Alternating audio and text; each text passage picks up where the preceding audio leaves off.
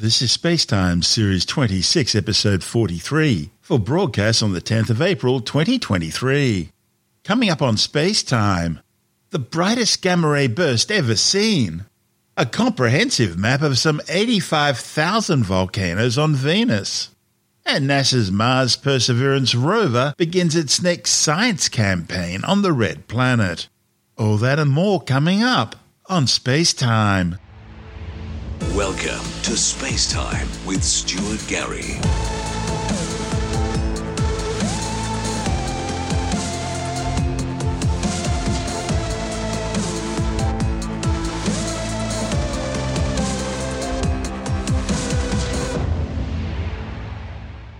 Astronomers around the world have been stunned by the brightest gamma ray burst ever seen. A report in the astrophysical journal Letters shows that this blast was some 70 times brighter than any other gamma ray burst ever detected.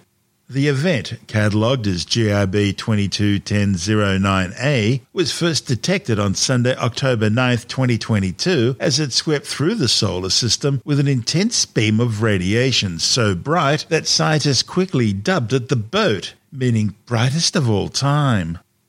Gamma ray bursts are the most powerful explosions in the universe since the Big Bang, some 13.82 billion years ago. These blasts release as much energy in a few seconds as what the Sun will produce in its entire 12 billion year lifespan. Gamma ray bursts were first detected during the 1960s. They were picked up by American spy satellites that were monitoring the Soviet Union's compliance with nuclear test ban treaties during the height of the Cold War. Atomic bombs give off powerful blasts of gamma radiation during their detonation, which these satellites were designed to detect. And they were detecting hundreds of these blasts every year, not in the atmosphere, but out in deep space beyond the moon. Not only did this mean the Soviets were cheating on the treaty, that wasn't surprising, as communists already had a long history of breaking agreements, but it also implied that they must have hundreds, possibly even thousands of spare nuclear weapons for these tests, far more than the West. It also meant they must have had hundreds of spare rockets to launch these bombs deep into space for testing, and they could do it both far more reliably than the United States and without the West detecting the launches. Now, if all this was true, it meant the Kremlin's technology was so far ahead of the free world, the West might never be able to catch up. The Cold War was already over, and the communists had won. The Pentagon quickly declared the whole thing a top secret, while the military considered its next course of action. Now, luckily, eventually the Pentagon asked astronomers to take a look at the data. The astronomers quickly determined that these events were taking place billions of light years away, far beyond any human technology, and certainly beyond the capabilities of the Soviet Union. The crisis was over, but the cause of these extraordinary gamma ray bursts would remain a mystery for decades to come. Slowly, over time, astronomers put together the missing pieces of the puzzle. We now know that gamma ray bursts can have two different origins. Short period gamma ray bursts, which usually last less than about two seconds, these are hypothesized to be produced by the merger of two neutron stars in a close binary system. When the neutron stars merge, they generate a kilonova, an unusually powerful type of supernova explosion, in the process forming one of the strangest and most mysterious objects in the universe a black hole, a place of infinite density and zero volume where the laws of physics as science understands them no longer apply. Then there are long period gamma ray bursts, usually lasting more than two seconds. These are hypothesized to be generated by the core collapse death of the universe's largest stars in hypernova or superluminous supernova explosions. You see, when really massive stars, far bigger than our Sun, exhaust their nuclear fuel supplies needed for core fusion, the process which makes stars shine, they suddenly collapse in on themselves, triggering a supernova explosion. Usually, what's left behind is a small superdense stellar remnant called a neutron star, which forms when protons and electrons at the stellar core are crushed together, forming neutrons. However, if the star was massive enough, it could collapse beyond the neutron star stage, marking the birth of a stellar mass black hole, or alternatively, a highly magnetized type of neutron star called a magnetar. During this process, two enormous jets of energy emitting plasma burst out from the stellar core. And if one of those extremely bright jets just happens to be pointed towards the Earth, the afterglow can be detected by both ground and space based telescopes, even at cosmological distances. This material doesn't simply catapult out of the exploding star. It seems to actually accelerate to ultra high superluminal speeds along the narrow beam of the gamma ray jet, which leaves scientists somewhat puzzled over the power source driving these extraordinarily powerful events. There have been many hypotheses to try and explain the mysteries of these gamma ray bursts. Many astronomers believe in the baryonic jet model, in which the phenomenon is caused by repeated violent collisions between material blasted out during the explosion and the material surrounding the dying star, resulting in a gamma ray flash and the subsequent fading afterglow. However, another idea, called the magnetic model, suggests that a huge primordial magnetic field in the progenitor star collapses within seconds of the initial supernova explosion, releasing the energy needed to power the prodigious blast. Whatever the true cause, the boat triggered detectors on numerous spacecraft, and observatories around the world were swung into action to follow up. After combing through all the data, astronomers can now characterize just how bright this explosion was, and they can better understand its scientific impact. The study's lead author, Eric Burns from the Louisiana State University in Baton Rouge, says GRB 221009A was likely the brightest burst in X rays and gamma ray energies to have occurred since the very dawn of human civilization. He led an analysis of some 7,000 gamma ray bursts, mostly detected by NASA's Fermi Gamma Ray Space Telescope and the Russian Konus instrument on NASA's WIND spacecraft, in order to establish how frequently events this bright could occur. And the answer was only once every 10,000 years.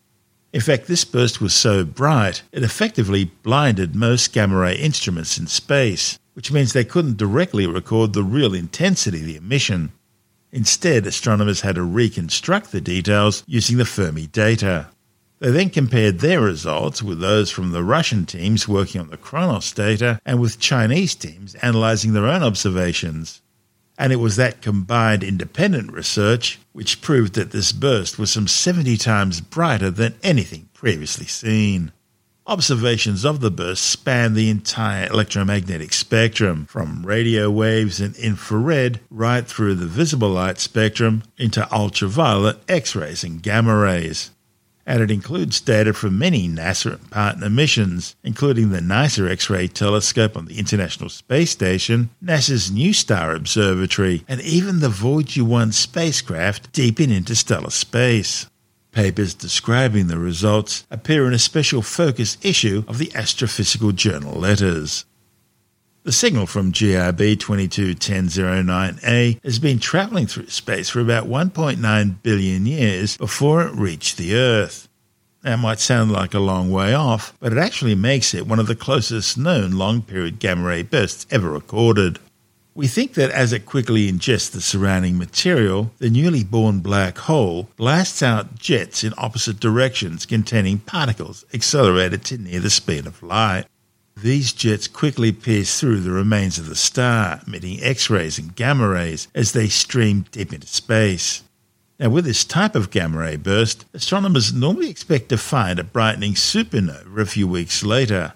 But so far, nothing's been seen. Now, one reason for that could be that this particular gamma ray burst appeared in a part of the sky that's just a few degrees above the plane of our own Milky Way galaxy, where the thickest dust clouds are, dimming the light from incoming sources. However, one of the study's co-authors, Andrew Levan from Radboud University in the Netherlands, admits that the team cannot conclusively say that there is a supernova associated with this blast, which is surprising given its brightness.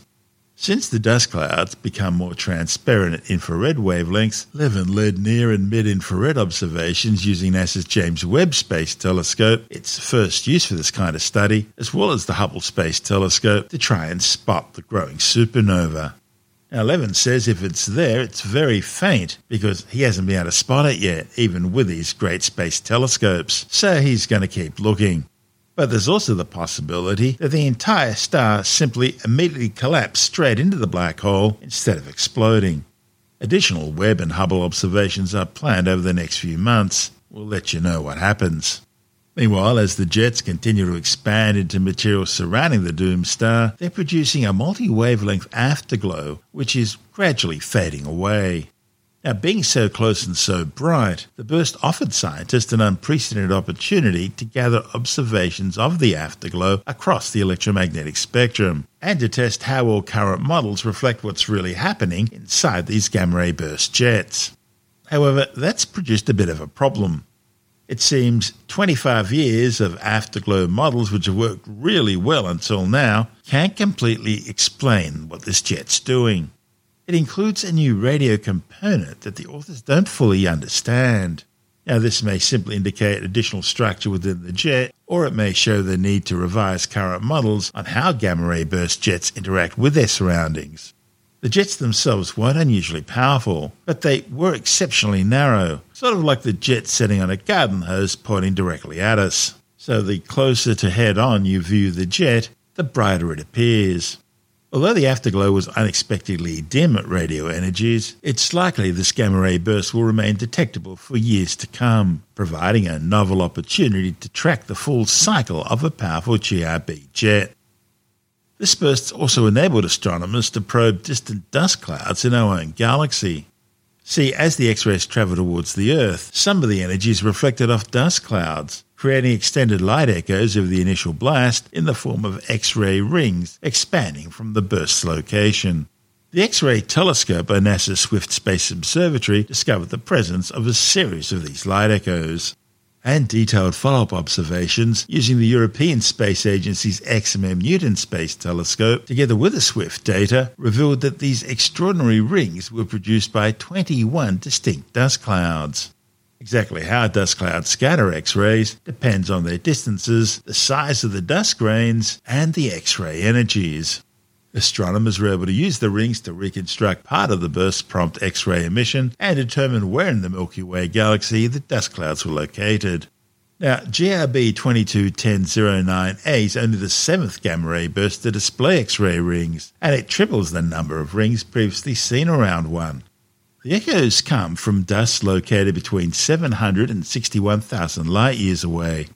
The most distant dust echoes, clear on the other side of the Milky Way galaxy, are also about 4,600 light years above the galaxy's central plane where our solar system resides.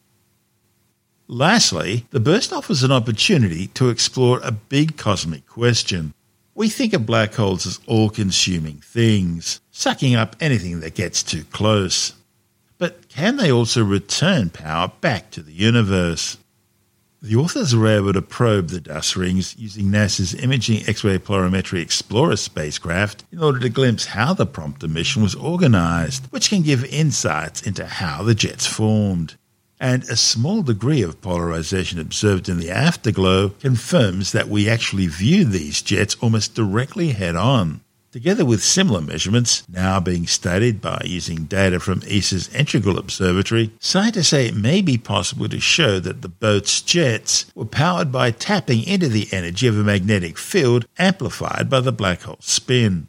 James Leung from the University of Sydney was part of a team that undertook follow up observations of the burst using ASKAP, the Australian Square Kilometre Array Pathfinder radio telescope located in outback Western Australia.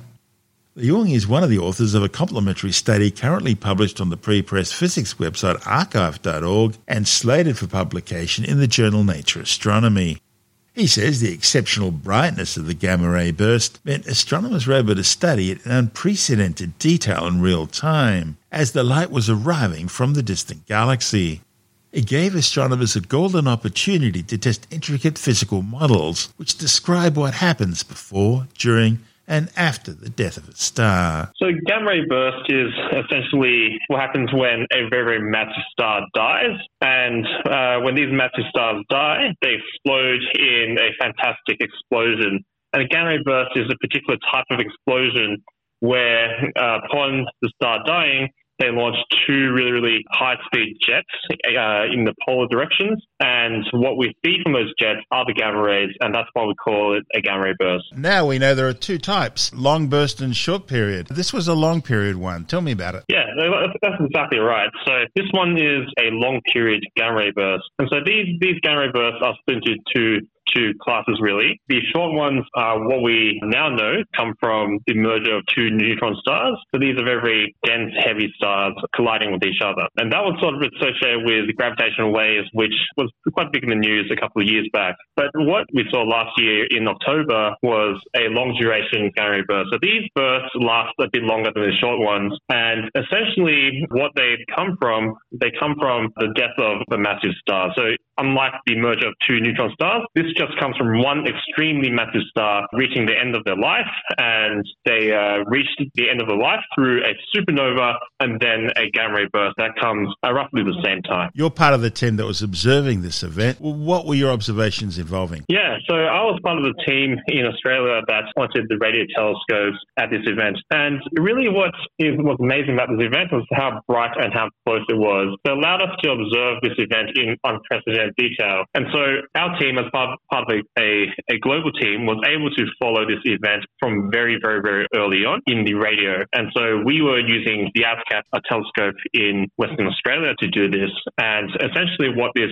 tells us is what's happening in these jets very, very early on. That's information that's really important to know because these jets are launched at really, really uh, high relativistic speeds or really, really um, speeds very close to the speed of light. And so it's really important that we know what's going on at very early time. And I think our work contributed to that. Any evidence of a supernova? Normally, when you think of stars exploding, one thinks of supernovae associated with that. What's the story with this particular one, however? Yeah, so this one was quite a strange one in the sense that usually with these long period gamma ray bursts, we do expect to see a supernova uh, alongside it. And that's actually how we confirmed that these long duration gamma ray bursts come from the death of an extremely massive star. And so this supernova long gamma ray burst connection has been uh, quite well established but from this particular gamma ray burst, we haven't actually seen a sign of a supernova yet. That's quite odd, and people have their different theories as to why that might be the case. And I think one of the reasons is because where it's located in the sky, it's located very, very close to the galactic plane, and so there's a lot of dust uh, that's along the line of sight and that might be contributing to why it's hidden for now. When a gamma ray burst happens in the sky, there's not much time to get things organized. So there's got to be a set routine that's been well practiced and laid out in advance because all of a sudden you get all these telescopes all over the world stopping what they're doing and then slewing across the focus on this one event. What was happening with you guys? Right. So generally what happens is there is an alert system for these type of events and astronomers who study gamma ray bursts around the world subscribe to this alert system. And so when this really, really bright one came in, uh, it popped up an alert system to inform astronomers that this could be a gamma ray burst with very, very, that's a very, very, very, very bright, or uh, it could be something else. At, at, the time, it was not very, very clear, but a few hours later, it's confirmed that it is a gamma ray burst. And then there, there became a lot of interest from the community. And so when that happens, you know, people generally, astronomers generally activate their telescopes to um, point at it. And so we were no different. We saw the event and then we knew that if we were able to get our radio telescope onto the event early, we're going to have a lot of great science that comes from it. And that's what we did. And to do that, there are protocols in place to do that. Uh, what we would do is we will put in proposals, which are scientific justifications as to why a certain science case deserves to use the, the telescope. And very often these proposals are written in advance in anticipation of something like this happening. Uh, and so this is sort of the process that myself and also astronomers around the world have gone through and, and how they activate the telescope to put to point it all uh, onto the gamma ray burst in such a timely manner. And this was not just some ordinary burst. This was what's being described as a one in ten thousand year event. Is that because it was so bright, or because it was so close, or a combination of the two? Right. It is. It, that's exactly right. It's it's a combination of the two, and so it is only slightly brighter than, uh, slightly more luminous than the second most luminous GRB, and it is not by any means the closest GRB. We've got a handful of, of gamma ray bursts which have been detected to be closer to Earth. What makes it really special is that it's the combination of the two. It's both extremely bright and extremely close. And when we, we do the maths, uh, uh, one of the studies do show that it's uh, once in every uh, 10,000 years indeed. What's the difference between brightness and luminosity? Is it luminosity being intrinsic energy as opposed to brightness being apparent amount of light? Yeah,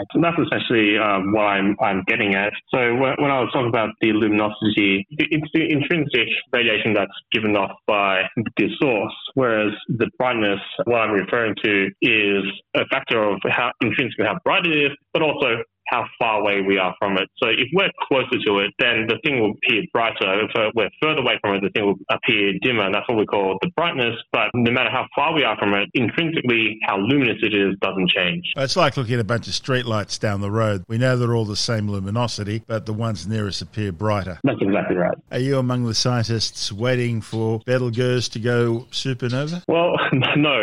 I'm, I'll be very, very, very keen to study and see what's going on, but um, I, this is not not something that I'm uh, you know actively losing sleep over. What will happen when a gamma ray burst goes off in our neck of the woods, and suppose it's pointing towards us? What are we likely to see first? So it really depends on how close it is. If it is very, very, very, very close in our galaxy, then and it is pointed towards us, what you'd have is the atmosphere essentially being stripped, and then you're basically going to get a, a mass extinction event. Uh, event. And that's because the gamma rays are ionizing, you know, the, the atoms and the, the, the molecules in the, the atmosphere if it was a, bit further away, say, say maybe in the, the edge of the galaxy, then what might happen is that the electronics get all get interfered, and you might have a, a shutdown of a lot of the communications around the world, which which will be quite disastrous in a sense. But having said that, it's very unlikely that one of these happens in our galaxy just because of how often they happen. The very very close gamma ray burst we saw last year was 1,000 times the distance of our closest galaxy, and so having something that that's so much more closer is highly unlikely. And actually, the angle of the beam is actually very, very small. So it's actually about, you know, somewhere around five degrees. So if you think of a circle of 360 degrees, it's very, very unlikely, even if it were to happen in our galaxy, that it's pointed towards us. So I, th- I don't think that's um, something that we should worry too much about. Do we know anything about the progenitor star at this stage? Well, we know that uh, because it's a long gamma ray burst, we think that it's a you know very, very heavy star that has collapsed into a black hole. Beyond that, so this is this is still ongoing studies, and some studies have been showing that this gamma ray burst happened in a very, very windy environment that's swept up by the progenitor before it died, and that's often the case for these long gamma ray bursts. Beyond that, still a lot of uh, work being done on these investigations. What we saw in March was just the first splash of these data papers, and a lot of the teams now are then studying, uh, you know, all the data that, that's there and trying to figure out a better understanding of what actually happens. That involves what? Things like obtaining spectra and that sort of thing. So the data papers, they publish a lot of the initial data that leading up to the first couple of months of this year, but there's going to be ongoing observations for it. And also because now all the data is, is very public, then teams able to aggregate this data and apply the different models to see what's going on and what fits the, the model best. And essentially from there we, we sort of wiggle around to see what is the most likely interpretation for what that happened uh, last year. That's astronomer James Leung from the University of Sydney. And this is Space Time. Still to come. A new comprehensive map plots the location of 85,000 volcanoes on Venus. And NASA's Mars Perseverance rover begins a new science campaign on the Red Planet. All that and more still to come on Space Time.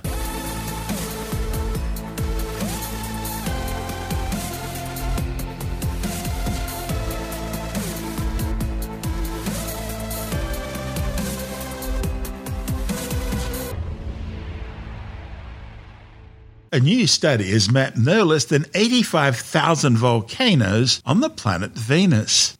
The work, reported in the Journal of Geophysical Research Planets, follows the recent discovery of current volcanic activity on that strange heat soaked world. One of the study's authors, Paul Byrne from Washington University in St. Louis, says the new map could help scientists locate the next active lava flow by providing the most comprehensive map of all volcanic edifices on Venus ever compiled. It provides researchers with an enormously valuable database for understanding volcanism on Venus, a key planetary process, but one little understood. Byrne, together with co author Rebecca Hahn, used radar imagery from NASA's Magellan spacecraft mission to Venus to catalogue volcanoes across the planet on a global scale. The resulting database contains some 85,000 volcanoes, 99% of which are less than 5 kilometres in diameter. Since NASA's Magellan mission in the 1990s, astronomers have had numerous major questions about Venus's geology, including its volcanic characteristics. But with the recent discovery of active volcanism on Venus, understanding just where volcanoes are concentrated on the planet, how many there are, and how big they are, all becomes far more important, especially since we'll have new data for Venus in coming years. Hahn says they came up with the idea for putting together a global catalogue of volcanism on Venus because no one else had done it on this scale before. Byrne and Hahn's new study includes detailed analyses of where volcanoes are, where and how they're clustered, and how their spatial distributions compare with geophysical features and properties on the planet, such as crustal thickness.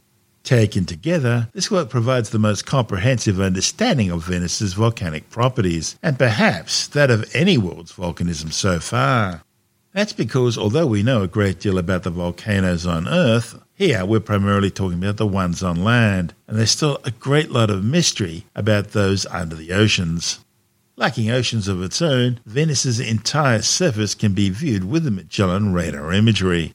Although there are volcanoes across almost the entire Venusian surface, scientists found relatively few volcanoes in the 20 to 100 kilometer diameter range, which may be a function of magma availability and eruption rate.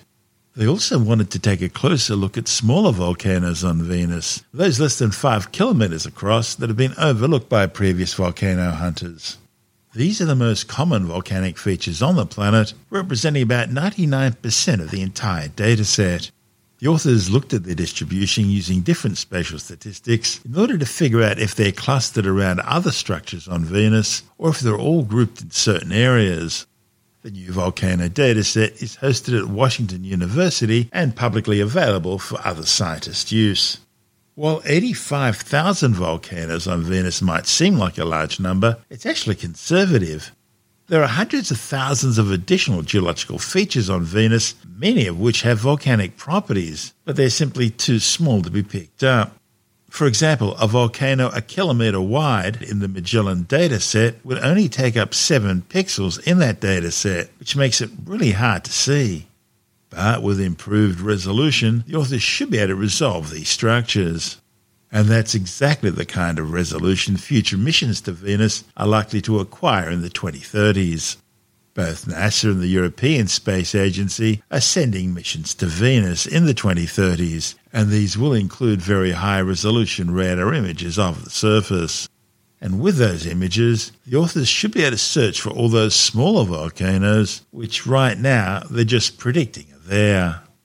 This is space time. Still to come. NASA's Mars Perseverance rover begins its next science mission on the red planet, and later in the science report, a revolution in battery power with new silicon anode platform batteries doubling the performance of lithium ion technology.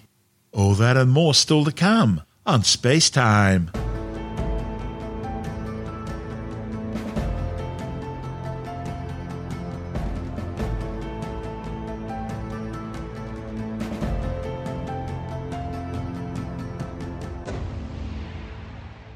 NASA's Mars Perseverance rover has commenced a new science campaign on the surface of the red planet.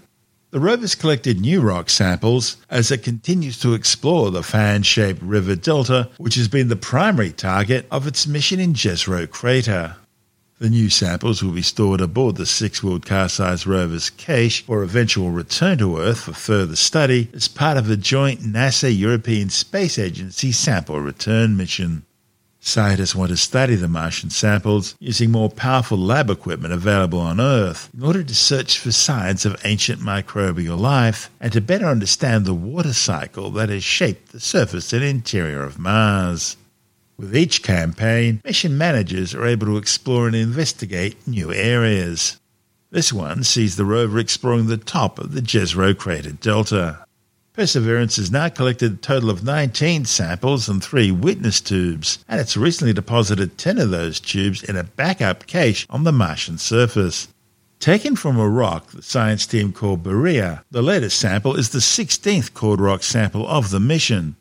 There have also been samples of regolith or broken rock and dust, as well as samples of the Martian atmosphere.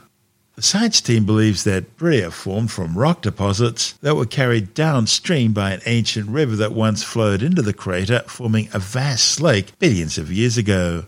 These sediments would have come from further upstream, well beyond the confines of Jezero crater, and it's one of the reasons why the team finds the rock so promising. Perseverance Deputy Project Scientist Katie Stack Morgan from NASA's Jet Propulsion Laboratory in Pasadena, California, says this rock is rich in carbonate. And on Earth, carbonate rocks are good at preserving fossilized life forms. If there was life on Mars, there's a good chance biosignatures may have been present in the sediment. And if biosignatures were present in this part of Jezero crater, it could be a rock like this one that could very well hold their secrets. The primary goal of this mission is searching for signs of ancient life on Mars. Although it's a freeze dried desert today, Mars was once a warm, wet world, one capable of supporting life as we know it.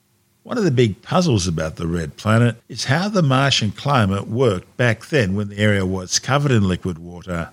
Because carbonates form due to chemical reactions in liquid water, they can provide scientists with a long term record of changes in the planet's climate.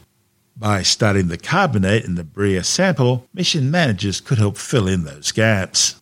Perseverance Project scientist Ken Farley from Caltech says the Berea core highlights the beauty of rover missions.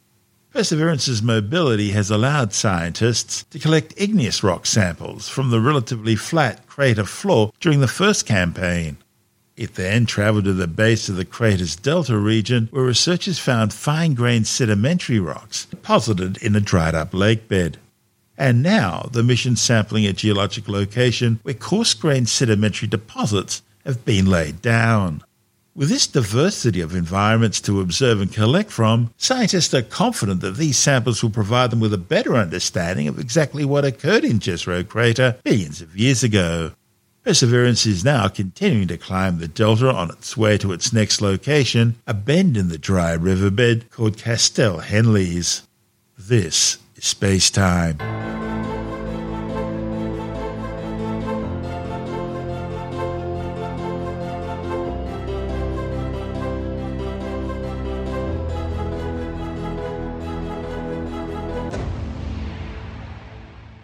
And time now to take a brief look at some of the other stories making news in science this week with a science report.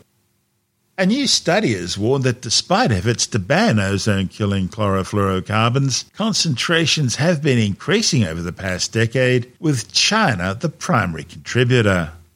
The 2010 Montreal Protocol banned the production of most CFCs previously used as refrigerants, solvents, and aerosol propellants. Some are still allowed for the production of other chemicals, such as hydrofluorocarbons. Some are still allowed for the production of other chemicals, such as hydrofluorocarbons. A report in the journal Nature Geoscience has used global data to estimate five CFCs, showing they've increased in the atmosphere between 2010 and 2020, and two of these CFCs have no current known uses. In 2018, Factories in communist China were found to be the source of a major spike in illegal CFC production. A California based company has started production of a lithium ion cell battery, which is delivering an unprecedented energy density of some 500 watt hours per kilogram. That's some 1300 watt hours per litre and double the performance of existing commercially available lithium ion batteries. The new Amprius silicon anode platform provides a runtime of 200% compared to state of the art graphite cells, while being both lighter and smaller than other batteries with the same energy content. And it's not hype. The new battery's performance claims have already been independently verified by Mobile Power Solutions, confirming its unprecedented energy density. The reported downside of all this is slower charging times, around 10 hours. Initial production at a new plant being built in Colorado is expected to be for US government contracts.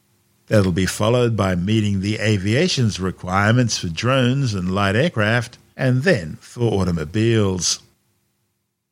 A new study has concluded that most methods to reduce a person's conspiracy beliefs simply don't work.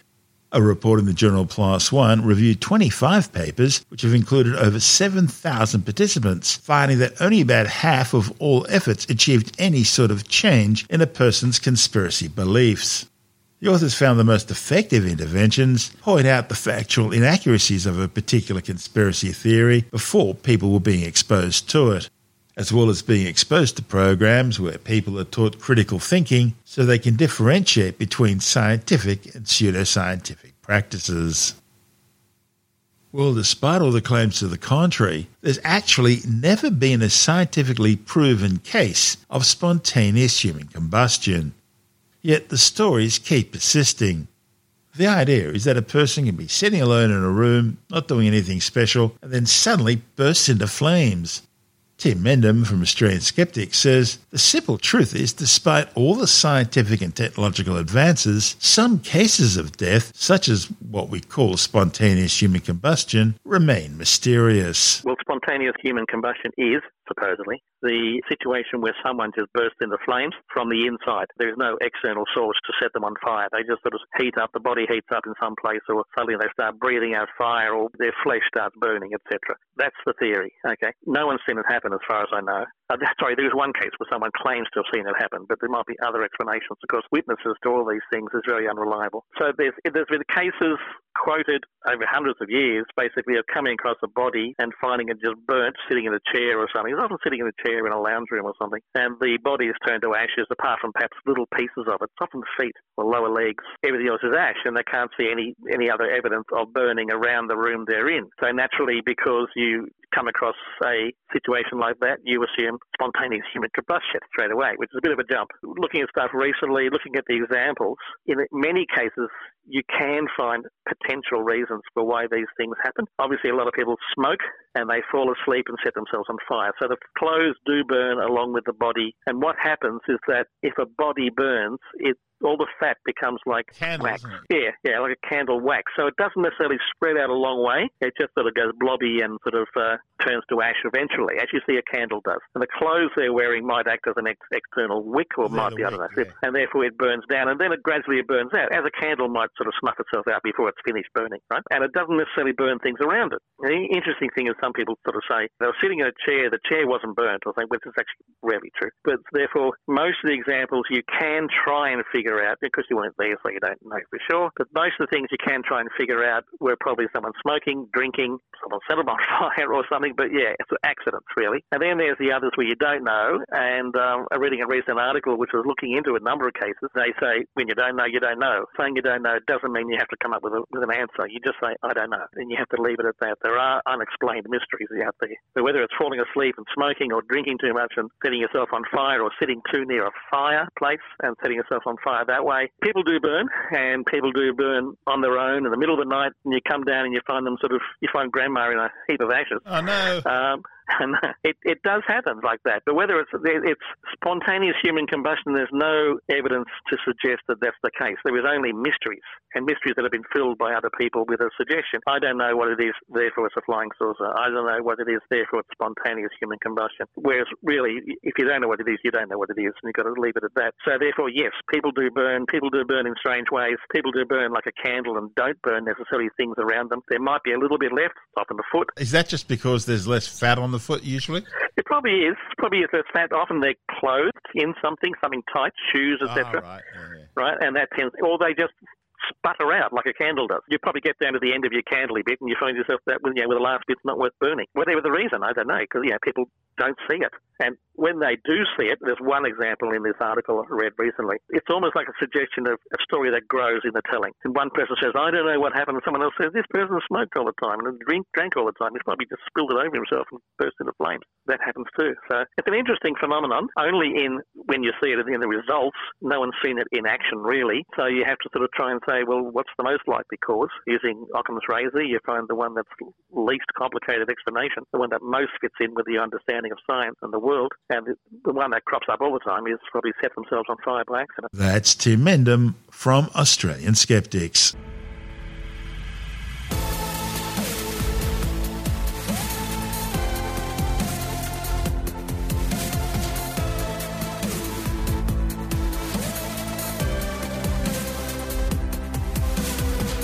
That's the show for now. Spacetime is available every Monday, Wednesday, and Friday through Apple Podcasts, iTunes, Stitcher, Google Podcast, Pocket Casts, Spotify, Acast, Amazon Music, Bitesz.com, SoundCloud, YouTube, your favorite podcast download provider, and from spacetimewithstuartgary.com. Spacetime's also broadcast through the National Science Foundation on Science Zone Radio and on both iHeartRadio and TuneIn Radio and you can help to support our show by visiting the Spacetime store for a range of promotional merchandising goodies. Or by becoming a Spacetime patron, which gives you access to triple episode commercial free versions of the show, as well as lots of bonus audio content which doesn't go to air, access to our exclusive Facebook group, and other rewards. Just go to spacetimewithstuartgary.com for full details. And if you want more space time, please check out our blog, where you'll find all the stuff we couldn't fit in the show, as well as heaps of images, news stories, loads of videos, and things on the web I find interesting or amusing. Just go to spacetimewithstuartgary.tumblr.com. That's all one word, and that's Tumblr without the E. You can also follow us through at Stuart Gary on Twitter, at Spacetime with Stuart Gary on Instagram, through our Spacetime YouTube channel. And on Facebook, just go to facebook.com forward slash spacetime with Stuart Gary. And Spacetime is brought to you in collaboration with Australian Sky and Telescope magazine, your window on the universe. You've been listening to Spacetime with Stuart Gary. This has been another quality podcast production from Bitesz.com.